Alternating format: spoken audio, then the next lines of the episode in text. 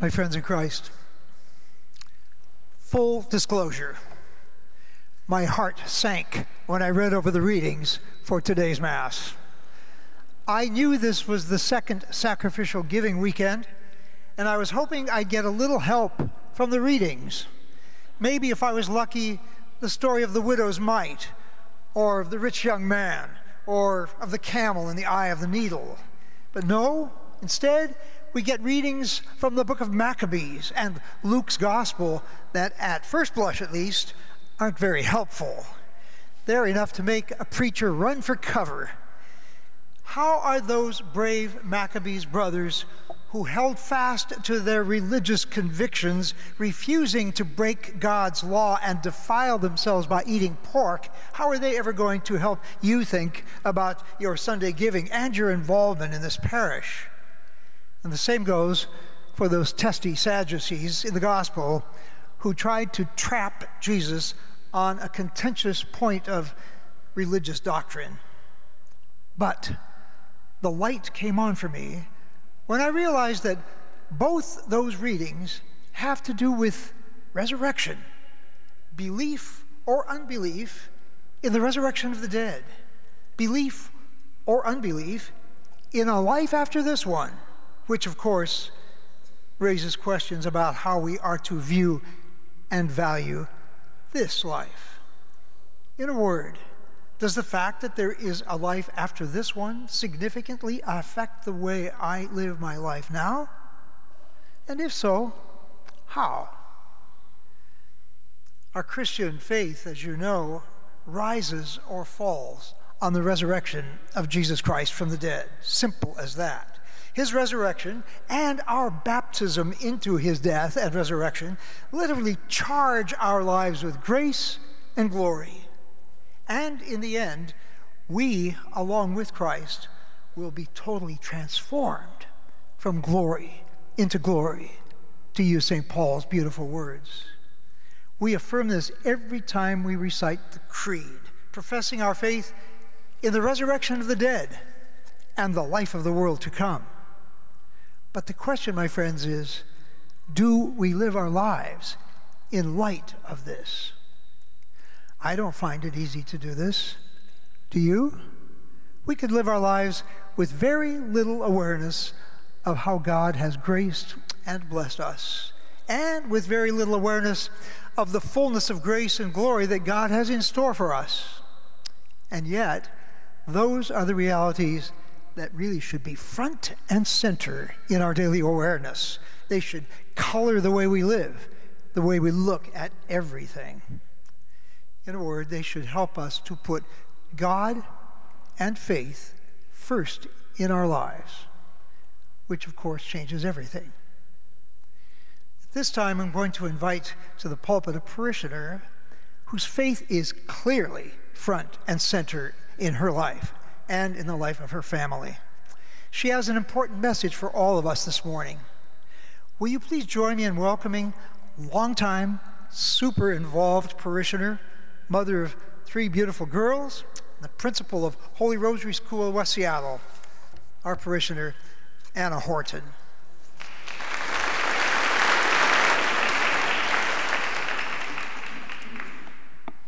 Well, good morning. I am honored to speak with you today.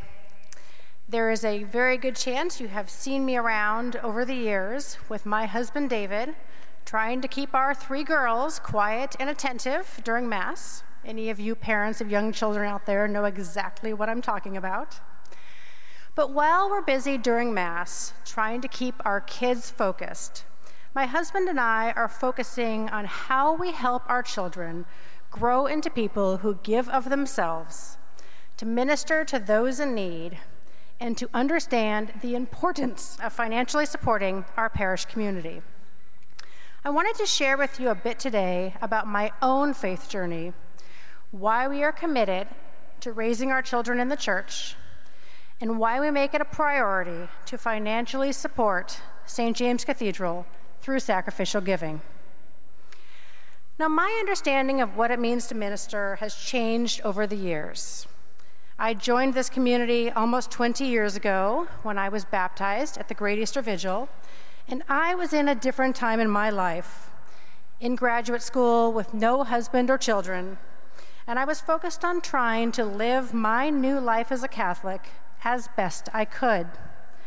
I got myself involved in a lot of volunteer ministries ushering, winter shelter, young adults, Operation Night Watch, the parish picnic, and Sister Anne Herkenrath, who we will have the chance to celebrate today, was an integral part of my early years ushering. I will forever be grateful for that. Like many of you who are involved in parish ministries, that's where I found my community at St. James. And that's where I eventually met my husband David when we were both volunteering in the winter shelter. Now, as a new Catholic, I also made it a priority to support the parish financially, and it wasn't easy. I was a young teacher living on my own, barely making enough to pay my bills, but it seemed like the right thing to do, and I thought it's what everybody did, so I did it too. To be honest, I didn't have the understanding of any of this that I have today, but I was going through the motions and of course, you have to start somewhere. So, fast forward to today. I'm still involved in some of the ministries I started with nearly 20 years ago. But I have also grown into a mother, a teacher, a school administrator, and now I'm a principal at one of the Catholic schools in the Archdiocese of Seattle. Now, I am not only responsible for helping my own children grow in their faith, but I am trusted to help the 500 children who attend our school grow as disciples. Being a mother and a Catholic school principal has changed my view of ministry and giving from something that we just do to something that is truly at the heart of our faith. As members of the baptized, as God's chosen people, we are not just members of the church and we have heard Father Ryan say this before we are the church. We are supposed to be the living, breathing embodiment of Christ's ministry. And what was Christ's ministry like?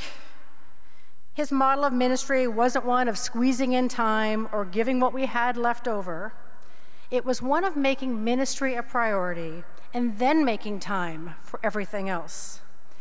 And what I've come to understand is that if I fail to do this, then I am failing myself in growing as a disciple of Christ and in growing in my personal relationship with Him. And if you're wondering right now, how could I possibly make it work? How could I give more? How can I find more time? You're not alone. Trust me, as a family with two parents working full time and three young children, I get that. But I guess what I'd ask as a fellow parishioner is for you to prayerfully consider where you are on your own journey as a disciple of Christ and whether ministry and giving is an afterthought or a forethought in your daily life. This will look different for each of us. Maybe it's time to re examine your giving, because without our giving, none of the ministries in this parish would exist. Maybe it's time to try out a new volunteer ministry. And you will have the opportunity to hear about a number of opportunities this morning at the Ministries Fair. Or maybe it's time to be more intentional in your own prayer life and pray that Christ will help you discern the next steps for you and your family. Rest assured, no one expects any of us to have this all figured out. Even Christ's model of ministry was a bit messy at times, just like our own lives can be. But St. John Paul II once said that man finds himself only when he makes himself a gift to others. This year, my family and I are taking a fresh look at how we share our gifts with our parish community. I know you care deeply about St. James and this community. Will you join me in doing the same?